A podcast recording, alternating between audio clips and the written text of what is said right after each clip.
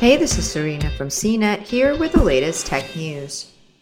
The Pfizer BioNTech coronavirus vaccine has been shown to be safe and effective for children aged 5 to 11 years old, the company said Monday. Albert Bourla, Pfizer's chairman and CEO, said Over the past nine months, hundreds of millions of people ages 12 and older from around the world have received our COVID 19 vaccine. We are eager to extend the protection afforded by the vaccine to this younger population. Bourla made those comments in a release addressing the results of its recent trial with children under 12 years old. The trial included 2,268 children, with two thirds of them receiving two doses of the Pfizer vaccine three weeks apart. The others received a saltwater placebo.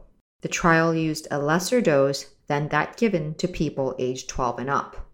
Pfizer and BioNTech plan to share its findings with the U.S. Food and Drug Administration, the European Medicines Agency, and other regulatory agencies soon.